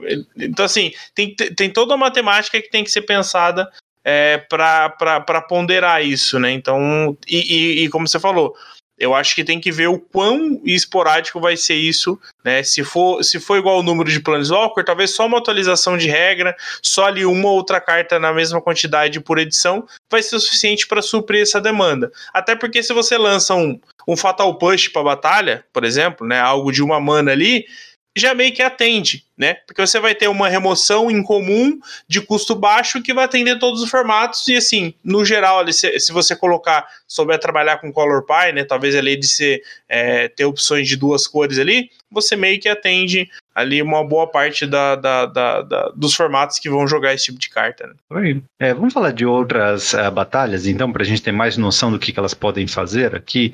Né, saiu uma que tá todo mundo, a quinta série tá adorando, né? Que é a invasão de Xerex, né? Estão dizendo que comba com a peru aqui. A invasão de Xerex é duas, uma branca e uma azul. Uh, entra com quatro marcadores e no ETB é, você, é, você retorna até uma criatura alvo para a mão do seu dono. E na outra parte. Caramba, agora tem que ver a outra parte. Sabe o que faz a outra parte da invasão da Xerex? Não. Porque ela não tem português ainda, né? A outra parte, ela uh, dá a luz a um anjo, a um anjo cavaleiro, Vertex Paladino. Ela é voar e tem poder essência igual ao número de criaturas que você controla. Bem fraquinho, né? Bem fraquinho, né? É, quatro manas entra com quatro e dá um bounce. Tá bom. É, eu é queria falar da. Mas é. é. interessante lembrar que, assim, é, como os Phyrexians invadiram o multiverso inteiro, né? Tem planos aqui que vão aparecer que nós nunca vimos, tá? Sim. Eu sei que tem muita gente que já viu Xerex, mas o plano aqui de, que a gente está comentando, não, né? Então, tem outros planos também que a gente nunca viu aqui. Uh, e tem, lógico, planos familiares, né? Ele, Sim, sim. Um que eu queria citar aqui era a invasão de Ravnica. É, é interessante pelo fato de ela ser incolor, né? O custo dela é 5 manas. Ela entra com 4 marcadores de defesa. Quando ela entra no campo de batalha, é, exila permanente não de terreno alvo que o oponente controla, que não seja de exatamente duas cores. É, a carta de batalha em si já é complexa e aí eles adicionam uma camada de complexidade na carta. Não, pra quê, né? É, e fica pior na parte de criatura né? Quando ela flipa, ela vira o Paragão. Paragão? Traduziram Paragon como Paragão. É, devia ser paradigma. É, mas enfim. original era paradigma. Paragão do Pacto das Guildas, ele é um, um artefato, uma criatura artefato construto 5/5. Toda vez que você conjura uma mágica que seja de exatamente duas cores, olhe seis cartas do topo do seu grimório, você pode revelar um card dentre eles que seja de exatamente duas cores e colocá-lo em sua mão. Coloque o restante no fundo do seu Grimório. Basicamente, aqui é um flavor, né, pela questão de guildas, então talvez que ele vai sempre reagir ali com cartas de duas cores, exatamente duas cores. Ou ele tem. Qual é a saga que você falou que vira a instante ou feitiço? Porque eu só. Enco... A saga não, perdão, a batalha. Porque eu só encontrei batalhas que viram permanentes encantamentos, criaturas e planinalta. Pera aí que eu vou achar pra você. Enquanto você procura, eu vou falar da invasão de Nova Firexia. Porque os Firexianos invadiram o multiverso, mas também boa parte do multiverso se juntou a lá Star Wars, o último Jedi, para invadir Nova Firexia, né? É, e essa invasão aqui, então, ela é comandada por várias figuras conhecidas, né? Uma delas está na outra parte, mas a primeira parte custa uma branca, uma azul e X. Entra com seis seis marcadores de defesa. E quando entra, você coloca X fichas de criatura branca é, 2/2 com vigilância. Tá? É, ou seja, se você pagar 4 manas por isso, você vai ter duas criaturas 2/2 com vigilância. O que é muito bom. Né? E são Sim. cavaleiros ainda. Acho que tem algum tema aqui com cavaleiros. A outra parte, depois de você tirar os seis marcadores né, dessa, dessa batalha mítica aqui, é o Teferi, é, ou a Cosa de Salfir. Tá? É Tefera Cosa de Dalfeiras, que é o sobrenome dele, o Acosa. Uh, ele entra com quatro marcadores, tem o mais um, compre dois cards, depois descarta dois cards, a menos que você descarte uma criatura. Tá? Então, é meio que ali uma, uma vantagemzinha de uma, um card selection, né? E entrar com quatro ele já se protege bem. Menos dois, você ganha um emblema com os cavaleiros que você controla, tem mais um, mais zero e tem salvaguarda um. Isso é muito esquisito, pro Teferi fazer, mas ele é metade branco, então acho que tá aceitável. Né? Então, lembrando, menos dois, ele dá um emblema que deixa os cavaleiros mais um mais zero e salvaguarda um. Os cavaleiros que você fez quando entrou ficam mais fortes. Menos três, ou seja, ele não tem uma ultimate propriamente dita, ele já pode ultar quando ele entra. Ele diz, vire X criaturas que você controla, quando você faz isso, embaralha no grimório é, do seu dono a permanente alvo não terreno que o oponente controla com valor de mana igual ou inferior a X. Então também coma com os cavaleiros com vigilância que você faz na parte da frente. Tá? Uhum. É um Planalto, é interessante saber que tem né, uma batalha que vira Planalto e a própria batalha em si ela é jogável. Essa que eu acho. Para T2, para nível T2 ela é boa. Se você investir 5 manas, você vai ter 6, 6 de poder em jogo, com a uhum. possibilidade uhum. de ter um Teferi depois, né? Então Sim. fica interessante. Roda aí, Teobaldo! Aqui é DR eu achei a batalha aqui, é a invasão de Alara, o MP. Alara? Alara. Ela custa uma de cada cor. Ela ah. entra com sete marcadores de, de defesa e ela tem um texto bem grande aqui. É, quando ele entra no jogo de batalha, você exila cartas do topo do seu, do seu deck até exilar duas não land cards com, com valor de mana 4 ou menos. Você pode colocar uma delas sem pagar seu custo de mana, é, uma delas em. É, agora não vi se em campo. É que tem a, a, a setinha de virar, tá bem em cima da. Aqui. É, você pode. Ah, você pode castar uma sem pagar seu custo de mana é, e é. põe a outra na sua mão. Aí você põe o resto das cartas no fundo do seu deck. E a parte de trás é o Awakening the Maelstrom, é um feitiço de todas as cores. É, tem, esse, tem isso, né? Tá com mobilidade. É, o jogador aí ele meio que faz o, vários ultimatos, sabe? É, o jogador alvo compra duas cartas, é, você coloca um artefato da sua mão em jogo, você cria uma token que é uma cópia de uma permanente que você controla, distribui três marcadores mais um mais um é, entre uma, duas ou três criaturas e destrói a permanente alvo que o oponente controla. Gostei. Bem, os decks de dolinho vão adorar essa carta, né? É, essa, essa parte aqui, da, é, esse feitiço é forte, mas a parte de trás, é, perdão, parte da frente, tem que pagar uma mana de cada cor e tem que tirar sete marcadores de, de defesa uhum. ali. E o ETB de, desse troço aqui, é você exila card do topo do Grimório até exilar do, duas não lands é, com, com custo, custo de mana 4 ou menos. Você pode castar uma sem pagar o custo e a outra é, colocar na mão. Uh, eu não sei se vale a pena. Assim, que tipo de carta de custo 4 ou menos vale a pena você castar Dolin? uma mana de corta cada cor? O Dolin? Ah, não sei. E mesmo assim, cara, 7 manas para você flipar. E assim, não é um ultimato que você ganha o jogo também, né? Assim, lembrando, isso aqui na prática é o quê? 5 manas para castar e dá 7 de vida pro seu oponente. para você fazer tudo aquilo que o, o ultimato faz. Essas cartas parecem muito melhores no papel ou na parte de trás do que realmente elas são, tá? Sim. E isso é o que me dá dicas aí de que a Wizards começou bem, assim, a dimensionar. Ela tá nivelando por baixo o power level. Eventualmente sim, sim, ela é. vai errar em alguma, tá? Mas por uhum. enquanto eu acho que a gente não viu aquela ainda na qual ela errou. É, eu acho que ela, é, eles pesaram assim. É, eu quero que as batalhas joguem T2, sabe? Tipo assim, é, tem várias aqui que tem potencial para jogar T2. Sim, sim. Jogar Pioneer, talvez ali você tenha uma ou duas, três no máximo que pode servir em ocasiões X, mas eu acho que mais do que isso a gente não vai ver, né? Então isso me parece ser bem seguro, né? Tipo, vamos, vamos, vamos com calma para não deixar o negócio, é, não queimar esse tipo de permanente tão cedo, né? Falando em T2, ele então, a invasão de Tar... Você falou da invasão de Tarkir? Não. Não, né? É, o que, que acha de choque por duas manas? É Tarkir. Não, tar, não, Tarkir. Não, não falei não. Você não falou de Crassus, né? É, foi de Crassus, isso. É. Acha de choque por duas manas? Tem que ter um upside, né? É possível. Precisa. Tem que ter. Então, isso aqui é uma e uma vermelha para dar um choque, tá? Duas manas causam dois de dano a qualquer, ao, ao qualquer é, é, Bom, deixa eu ler isso aqui certinho. Quando a invasão está aqui entra no campo de batalha, revele qualquer número de card de dragão da sua mão. Quando você faz isso, ela causa X de dano, é, onde X é 2, é, é, onde X é, ela causa X mais 2 pontos de dano a qualquer alvo, onde X é o número de dragões que você revelou. Ah, ah, só que X não pode ser zero. Você precisa revelar um dragão. Não, X pode ser zero. Ah, X pode ser zero, então tá. Então é duas manas, é basicamente um choque. Pode ser mais do que isso, uhum. mas é basicamente um choque. Inclusive, você pode dar dano em outra é, batalha, né? Sim. Também. Aí, ah, lembrando que você não pode dar alvo nela, porque fala que é qualquer outro alvo. Isso, boa, bem lembrado ali. E ela entra com cinco marcadores. Nem que você pudesse dar alvo nela também, você ia resolver o problema, né? É. Mas se você conseguir tirar os cinco marcadores, você vai ter um dragão que é 4-4 voar, e toda vez que é, um dragão que você controla ataca, ele causa 2 de dano a qualquer alvo. Então, assim, meio que tem um trade-off aí de você investir 5 de dano, né, ou dar 5 de vida para um oponente para ter um dragão que vai causar, se ele conectar, ele vai causar 6 de dano, tá? Uhum. Então sim, acaba valendo a pena. Isso eu achei um negócio interessante, MP, que é, várias das cartas de batalha facilitam outra batalha entrar. Sim.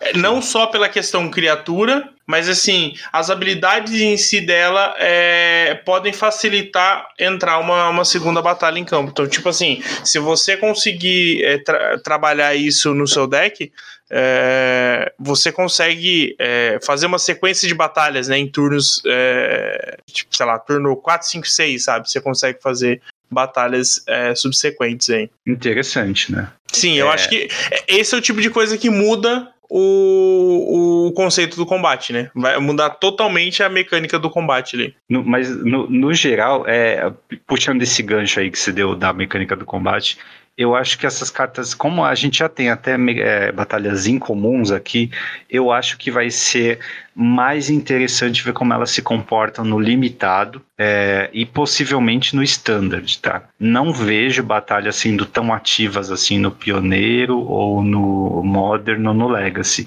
Nesse sentido vai ser como planinautas, né, em que eles serão mais presentes em formatos de menor power level e raramente vão aparecer em formatos de alto power level, tipo vintage legacy, tá? Eu acho que uma dica aí para saber se uma batalha vai jogar Modern, Legacy ou Vintage é o custo. Assim como funciona com planinautas. Qualquer coisa que custe 3 ou menos, a gente pode ficar de olho. Tá? Se custar mais do que isso, é muito difícil mesmo. Tá? É muito raro. Tem que fazer, tem que ser absurdo. Tá? Porque não é como um planinauta que você tem o investimento da mana e só isso. Todo turno vai fazer alguma coisa. Aqui não. Né? Aqui você tem o ETB e pronto. Você só vai ter mais valor se você remover os marcadores atacando com Van Hex Mage ou com dano, ou blinkando de alguma forma. É, então, assim, é, é, precisa, precisa ter um encaixe certinho ali com o restante do, do deck. Como tudo você faz, né? Você precisa ter uhum. ressonância ali de sinergias para poder tirar o maior valor possível. É, vamos falar de outras mecânicas então, ele, porque a gente já tem o um artigo aqui e Sim. a gente tem as outras mecânicas da coleção também, né? É apoio é uma, uma mecânica uh, interessante aqui que está presente em criaturas e diz quando essa criatura entra no campo de batalha, coloca um marcador mais um mais um na criatura alvo, que pode ser essa mesma criatura, tá? Se uhum. for uma outra criatura, ela ganha as habilidades dessa aqui até o final do turno, tá? É, isso é estranho porque fica difícil é, manter controle, parece uma mecânica muito melhor de ser desempenhada no Magic virtual, Uhum. Mas a gente está acostumado a pagar esse preço desde que o Arena existe nele. Sim. Até antes do Arena, né, tinha mecânicas esquisitas, né, como aquela de é, parear criaturas, né? Uhum. Eu lembro que eu colava post, eu colava post em cima, ou post-it, né, em cima de, é, de, de, criaturas para poder. Ah, até os marcadores mais um mais um não é tão simples de manter no quanto a gente. quanto, quanto parece, né? No, exato, no físico. Exato. É, mas vamos dar exemplo aqui da Valkyria, portadora das dádivas. Então ela é 3 e 2 brancas, um anjo, 4, 4, voa, iniciativa e vínculo com a vida e tem apoio 1. Então ela é um Bane Slayer, sem a proteção ali contra os tipos, né? Mas na prática ela é um Bane Slayer. É, ou ela pode ser um anjo 4-4 que dá um marcador mais um mais um e essas habilidades de voar, iniciativa e vínculo com a vida para um outro bicho seu até o final do turno. Tá? É, então você pode eventualmente virar a margem de uma batalha, né? Do nada, por causa desse bicho. Ou se você nem tiver outra criatura, você tem um Bane Slayer aí. Eu acho que no Magic de 2023 a carta não é boa tá? Mas pós-rotação tudo pode acontecer. Sim, é, eu acho que assim, é, no vácuo ela é, é ok, mediana, né? Um bicho 5 mana 4-4 que voa iniciativa e, e vínculo com a vida, né? No geral, você tem que considerar isso. Para construído, né? Ele nem tanto, mas para limitado ela é ótima. Não, para limitado ela é sensacional. Né? É. Realmente, é, você pode ganhar o jogo com ela. Entra ela, bate com, com o bicho, né? Que não, que o cara não esperava que ia ter voar e, né, aquele 8-8 lá. Exato. É, exatamente. Então, assim, é, é, é, é, bem forte no limitado. E aí, para construído, você tem outras formas de tentar tirar vantagem disso, né? É blinks, bounces, né? É, para você conseguir ter cartas é, ganhando habilidades ali todo turno, para você. É, aí sim você tem uma vantagem é, constante porque pensar nela no vácuo, ele realmente só, só ganhar essas habilidades ali num turno. Não me parece realmente ser algo é, muito muito bom assim, mesmo nas criaturas menores ali, que Sim. porque a gente já pensando, não, um bichão 5 manas, mas você tem essa habilidade de apoio em bichos menores ali também, não, não me pareceu tão fantástico assim. É, é, vamos falar de algumas cartas de apoio, então, que a gente já tem spoiler. Por exemplo, a Caçadora de Emoções Voldaren, que é uma criatura vermelha, duas e uma vermelha, um, um. Ela é um vampiro guerreiro raro, tem apoio 2. E ela tem uma mana, sacrifica essa, essa criatura, tá? Sem precisar virar, né? E ela causa dano igual ao seu poder à criatura, é, a, a, qualquer alvo, tá? Então ela pode ser uma 3 manas 3, 3 que tem um fling junto dela, sempre. Ou ela pode dar essa habilidade de fling, né, para algum outro bicho seu, né? Deixa eu ler aqui certinho, porque essa tem apoio 2 e é, se a gente pode distribuir os marcadores, né? Quando ela entra no campo de batalha, coloque dois marcadores mais um, mais um na criatura alvo. Então você precisa colocar os dois, você não pode espalhar os dois marcadores, tá? uhum. tá? É, mas é interessante, né, porque você consegue. Ela vai continuar com essa habilidade de ter fling nela mesma, tá? Ela, se você colocar em outro bicho, ela vai flingar para um, mas o outro bicho pode ser bem maior, né? E ela também pode aumentar o próprio poder dela com é, uh, outros marcadores, enfim, e também equipamentos. Gostei dessa cartinha, legal. Mas para talvez para T2 pós-rotação, não é nem um absurdo, não. Sim, sim. É, eu acho que é, é uma habilidade que pode ser utilizada no T2, realmente. É, acho que dá para para ver alguma, alguma possibilidade ali de algumas cartas. Mas eu acho que é, é limitado em T2 mesmo. Legal. Uh, que mais? Mais alguma de apoio que você gostou? De apoio. Deixa eu ver aqui. Ah, ah, tem o a verde, o guerreiro de Dunskar. É, ele tem apoio 1, ele é ele é um humano guerreiro 2 e 2 verdes, 4 3 atropelar. Toda vez que essa criatura causar dano de combate a jogador ou uma batalha, olha aquela quantidade de cartas do topo do seu grimório, você pode revelar um card de criatura ou terreno do interesse e colocar de sua mão. Coloca o restante no fundo do seu grimório.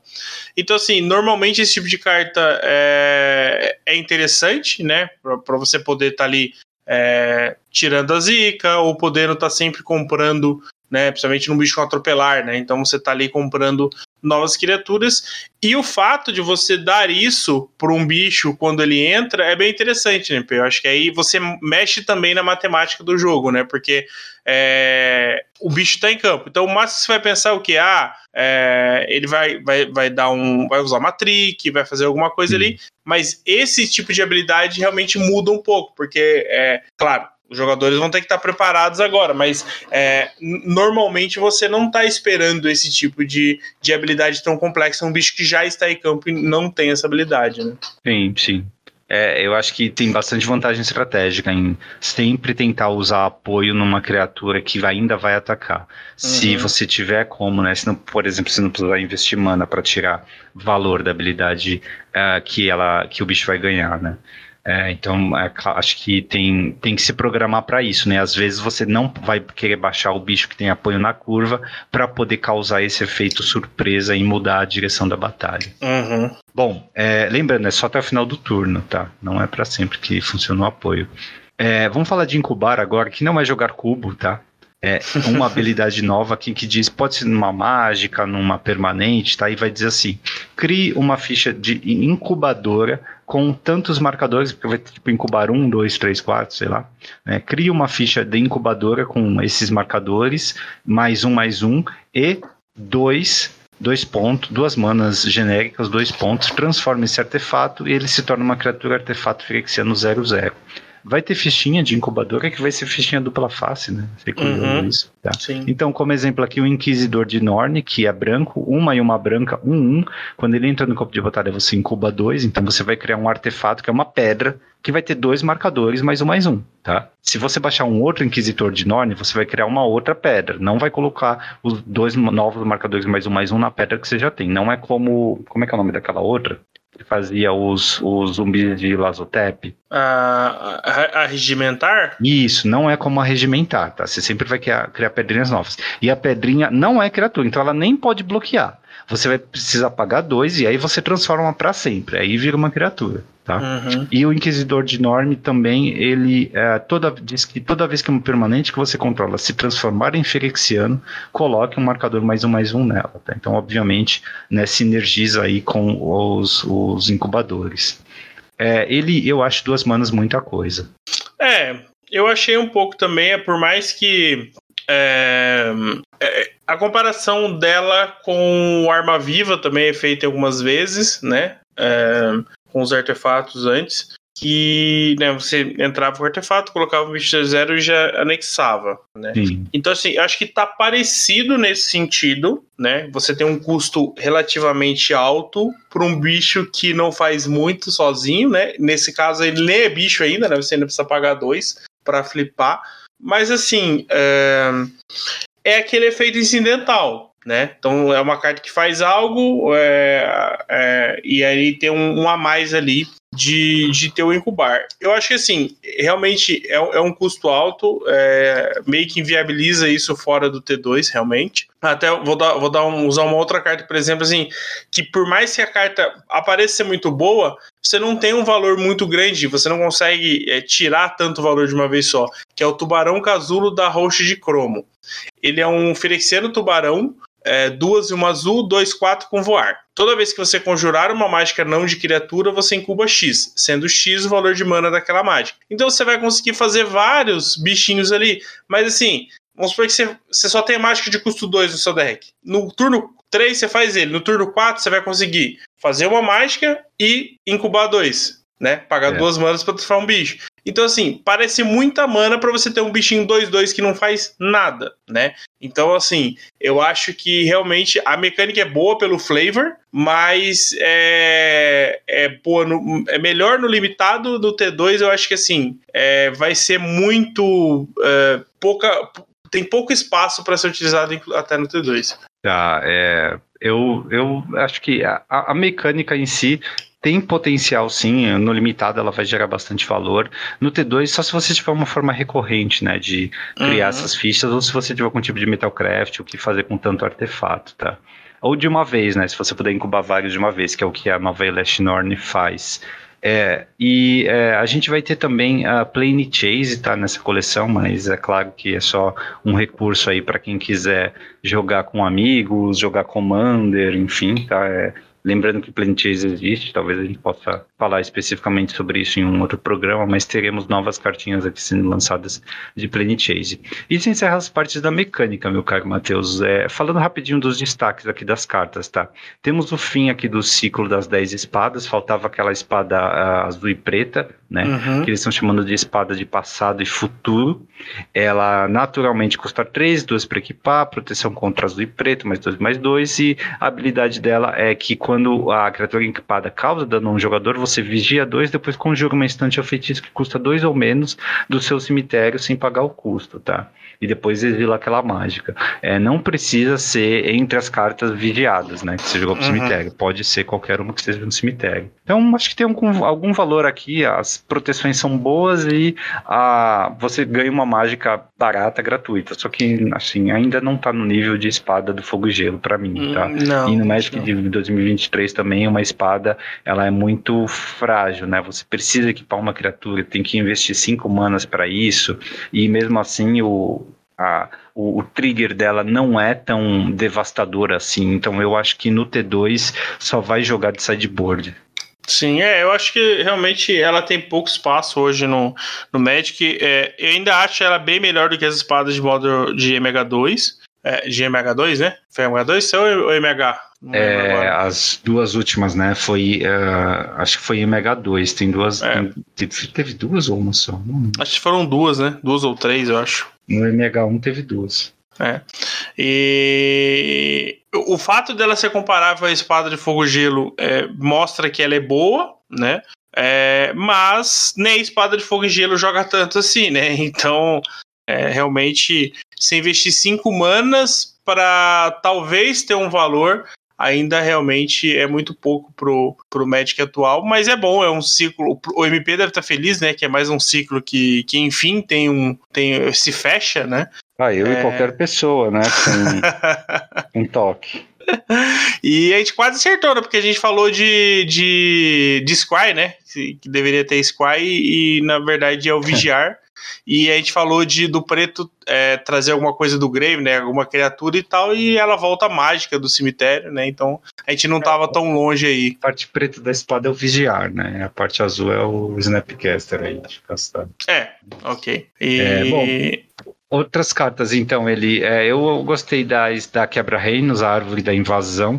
Uh, em vez da primeira árvore lá, a World Tree, que era um, um, terreno, né? E ter uma uhum. habilidade legal de colocar deuses em campos, essa aqui é um artefato lendário que por três manas você baixa, não faz nada, e aí você paga duas, vira, oponente alvo de escritura, três, e você pega um terreno do cemitério daquele jogador, de novo, não é entre as escrituradas, é um terreno do cemitério em geral, e coloca em campo, no campo de batalha sob seu controle uh, virado.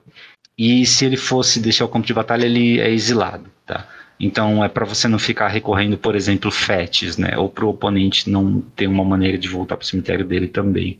Mas, enfim, você basicamente garante aí um land drop por três manas para baixar e mais duas para trigar, né? E tem que virar o artefato, tudo bem, então você vai fazer uma vez por turno.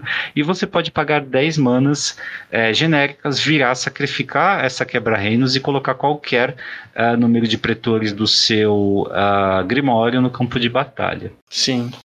É, é, é interessante, né? Ela tem uma. Com certeza me parece ser é, melhorzinha do que a da a World Tree, né? Mas é bem específica também, né? No... Eu ganhei muito jogo com a World Tree no deck de Fractus do Ah, não, naque, naquele lá já atropela, né? É, porque tem um artefato que deixa todas as cartas do deck, todas as criaturas do deck com o mesmo tipo, né? De uhum. todos os tipos, na verdade. É um artefatinho de quatro manas, então você pega o deck inteiro. E tem alguns metamorfos bons também que tem a habilidade de morfoloide.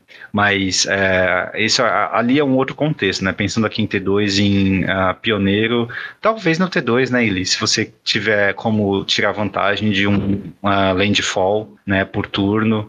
Uhum. Uh, se você uh, puder sonhar em pegar os pretores, né? Mas acho que só o fato de você atingir o land drop aí todo turno pode combar com algum outro trigger de landfall aí que você tenha. Né? Pode ser um planalto que ganha marcador em cada aterragem, pode ser alguma criatura, pode ser uma forma de sacrificar terrenos também, alguma coisa assim. Se você não tiver nada disso, eu acho que a carta não é, não é boa. Talvez em Commander, tá? Mas é, Commander é, é outro ramp, nível, né? Ramp de Commander é, competitivo é só o ring, sabe? Às vezes só o ring. Uhum. Ramp, ramp de Commander uh, forfã é qualquer coisa. Então isso aqui entra na categoria qualquer coisa. Uhum. É, realmente acho que é, no Commander ele é, tem, tem uma outra camada aí de, de possibilidades. É, só de mecânica, acho que a gente só não, não passou por um, por um detalhe aqui, que são as cartas que flipam, que tem habilidade ativada por mana Firexiana. Acho que a gente não, não acabou não comentando delas, Você né? dá um exemplo? É, o Eliod. O Eliod é Aurora Radiante. Ele é uma criatura de encantamento lendária do tipo Deus, duas e duas brancas,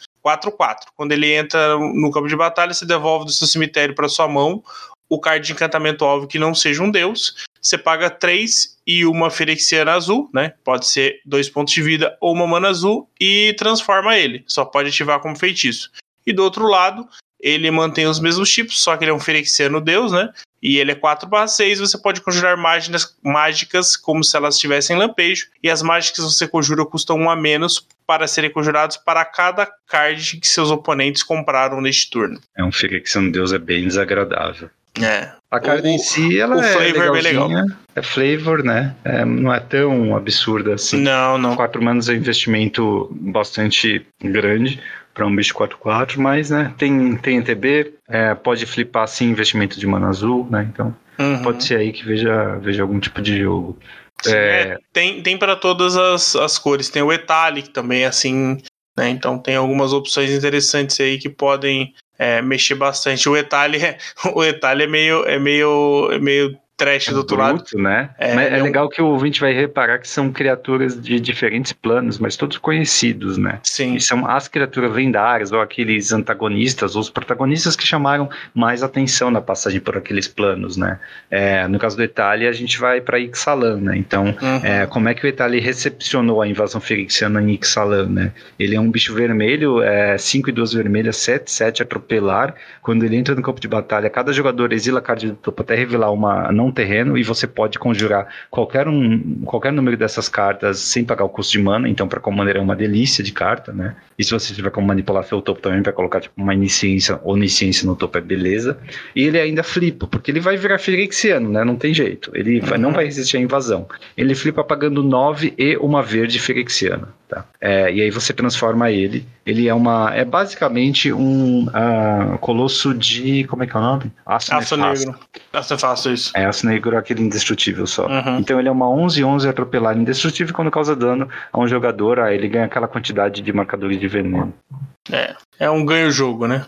Basicamente, né? Se você conseguir liberar aí pra atacar, basicamente. É, mas é, eu gostei, sim, que a gente tem essas. é, é, não é bem um ciclo, né? Mas a gente tem vários exemplos aí de cartas é, é, defensores do plano, né? Que não ah, conseguiram aguentar a invasão. Tem o Polucrano aqui, que é bem legalzinho também. Sim. É, lembrando que você só transforma, né? Então você não é. Você é, não, é, não é exila e volta, né? Igual, igual Saga, por exemplo. né? Então você respeita questão de, de de vocação e coisas do tipo. É né? mesmo. E é, todo, falando em pretores, né? Todos, até onde nós vimos, todos os pretores são nesse mesmo esquema, né? Ele, Uhum. Eles é, e eles agora não têm um sobrenome, por assim dizer, são só os nomes dos pretores mesmo, é como se fosse a fase final deles.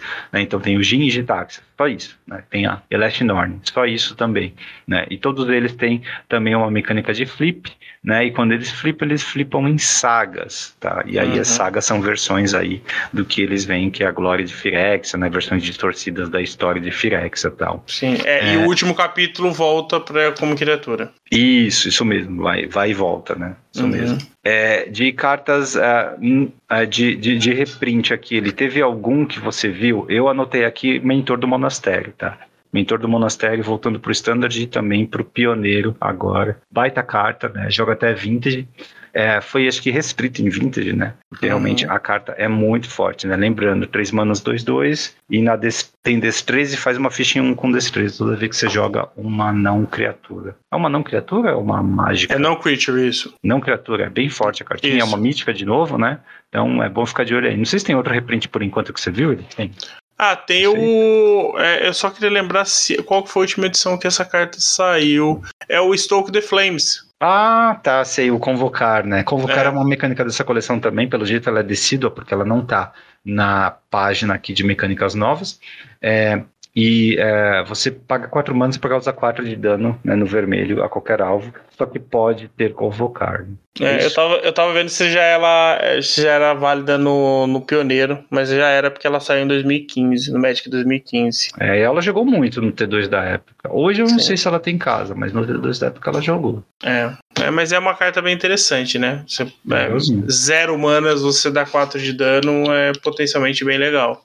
E é, fora essas, ele tem as duplinhas de lendas, né, que nós vimos. Uhum. É, são, assim, a gente já comentou de várias aqui, né, so- quando eles juntam em flavor e também às vezes em custo, né, o que é, cada uma faz. É, eu acho que a gente até chegou a falar no programa passado, nesse aqui eu queria ah, destacar o Kogla e o Idaro, tá? Que é um símio dinossauro tartaruga lendário, né? Não tem jeito de escapar desses tipos absurdos. Olha só, ele, ele vai custar 6 manas a todo. Duas, duas vermelhas e duas verdes. 7, 7. Entra no campo de batalha e você escolhe um. Ou ele luta com uma outra criatura que você não controla, ou ele ganha atropelar e ímpeto até o final do turno. Tá ótimo, né? E você ainda pode pagar duas, uma verde e uma vermelha, descartar ele da sua mão e destruir até um artefato encantamento alvo e embaralhar ele no seu grimório e comprar uma carta. Assim, eu sempre fui fã de carta nível desencantar que te compra uma carta, ou que tem reciclar, ou que tem assim algum modo paralelo que você pode é, é, dar uma utilidade extra para aquela carta. E além disso, tá num corpo bem decente, né? Por 6 Sim. manas, 7, 7, que pode ter ímpeto e atropelar, ou pode entrar e matar um bicho do oponente. Adorei. Sim, bem fortinho mesmo. Eu, eu achei bem, bem interessante. é, Foi, foi, foi bem trabalhado, mesmo sendo dois bichões aí, são dois bichões que podem ser castados aí, né? Tipo, não é um negócio impossível ali, né? Exato. É, de de é, duplinhas assim, assim, tem alguma outra que te chamou atenção?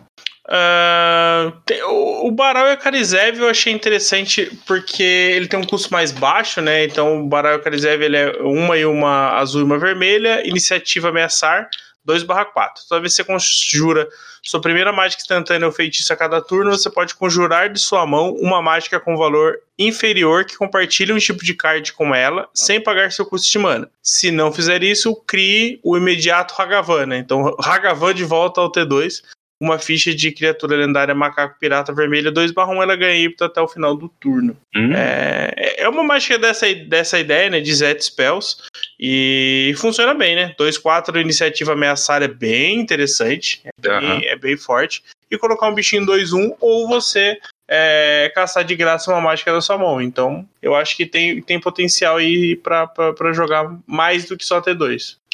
É, eu, ah, a gente já falou da Vrain, né? Da nova Vrain. três manas? Ah, Não, acho que não. Acho que falamos no programa passado. sim, Falamos? até- Então falamos. Eu lembro que você comentou de potencial no Modern. Ah, tal, sim, sim, sim, é. falamos, é verdade. É, essa é a carta mais cara da coleção na pre-order por enquanto, tá? De acordo com Goldfish. É, só pra dar um alerta aí pra quem for jogar pra release, enfim, abrir ela. Ah, eu queria chamar a atenção para uma cartinha em comum que eu achei legal. Inclusive tem, parece que é um ciclo aqui de cartas contra cor, né? Boas para sideboard. Talvez a gente veja até em main deck, dependendo de como o T2 se arranjar. É, tem uma carta branca de uma mana aqui, instante. Você e a permanente alvo que você controla, não, e todas as permanentes que você controla ganham Hexproof até o final do turno e previne todo o dano que fontes verde, é, vermelhas ou pretas fossem causar a criaturas que você controla neste turno. Por uma banda branca é instante ali. Essa carta é absurda. Isso aí, isso aí pode muito bem jogar formatos eternos. Ela é tem você chance. e as permanentes que você controla ganham Hexproof, né? Uhum. Verdade. Por uma mana branca instantânea, eu acho que ela tem muita, muita possibilidade de jogar um, um Modern da vida. Pode ser, hein? Até porque o preto, é, a cor preta tá, tá mais forte, né? O vermelho. É, é preto e vermelho, né? Que ela dá produção. Isso. Então são duas cores que estão em evidência tanto no Modern quanto no Pioneer. Então assim, no Pioneer eu tenho quase certeza que ela tem espaço para jogar. No Modern vai depender muito, né, de, de onde ela pode jogar, mas ela pode aparecer como um sideboard sim. Gostei. É, bom, muitos outros spoilers, acho que a gente pode ir gerindo aos poucos aqui, né, ele durante é, os próximos programas, mas tem algum outro que você quer destacar antes do fim? Ah, tem uma que eu queria falar aqui que eu achei bem interessante a, a, a mecânica dela. Não sei se a gente falou, a forra, forrageadora de, de ralo, a gente falou dela? Não. A fala Ladino. Primeiro que eu achei a arte dessa carta muito, muito, muito bonita. É uma incomum? É uma incomum. Acho que a gente falou, sim, porque são falou? semana. É, é 3-1 voar, né? Azul e preta? Isso, essa mesmo. Sim. Então sim. a gente falou. É, eu gostei tanto dela que até queria falar de novo. Mas é, eu acho que assim, tem várias cartas aqui é, com potencial para jogar mais do que T2, né? É, até porque o Magic tá muito mais. Tá, tá muito mais fácil, por exemplo, no Pioneer, você ter decks de três cores, né? Então tem, tem várias cartas aqui que, por exemplo, a, a Talia e o, e o Gitrog. Tipo, as habilidades são boas. 4 manas para um bicho 4-4, iniciativa ataque mortivo. É, ok. Por mais que é, é, ela talvez não faça muito quando ela entra, né? Mas ela poderia jogar, mas ela tem essa, essa questão da, das, das, três, das três cores. Né? Então, assim, eu acho que outras cartas sofrem desse mesmo problema das cores, mas eu acho que no geral é, o, o Magic está comportando melhor aí mais do que duas cores é, de uma forma natural, né? Então acho que. É, fora Commander e T2, acho que Pioneer vai ser o formato mais afetado por essa coleção. Não vai ser tanto, não, viu, Eli? É, eu acho que eles não vão pegar muito pesado, porque o Power Level está relativamente alto, a viabilidade, assim, de o acesso a manas coloridas também está alto. Então, no momento pós-rotação, o Power Level não pode ser muito alto né? Porque as, a entrada das novas cartas vai, pode deixar coisa absurda, né? Das próximas coleções que a gente vai para acho que Tarkir e depois Eldraine, né? Enfim, então. É Ixalan e Eldraine e Ixalan na ordem. É, então a gente não pode ter um power level alto desde right from the start, né? Logo, logo no início dessa próxima rotação. E acho que essa coleção tá focada em T2, mas tá assim, muito custo alto nas cartas que a gente viu até agora, Uhum. né? Muita carta mais utilitária, explorando ali a cartinha em comum e comum, explorando uma, as mecânicas da coleção, mas nada assim tão absurdo. Então o cimento aí, né, que vai colar, que vai dar os primeiros turnos aí para os próximos decks T2 pós-rotação, acho que a gente ainda vai ver, ou já viu, né, nas coleções passadas. Mas lógico, a gente não viu a coleção inteira ainda no próximo programa que já teremos, né, Uhum. toda a coleção spoilada, e aí a gente pode começar a especular para formatos eternos. Mas é isso, meu caro Matheus. Pronto, então? Quer passar para a próxima fase? Bora. Fase final. Pra você que já está de saco cheio. Ele, nós nem falamos dos terrenos full art, hein? Que terrenos lindos. Sim, tão bonitos mesmo. Cara, é, você consegue ver a corrupção firexiana nos planos, né? Entrando. Você consegue, assim, você tem, tem duas versões, né?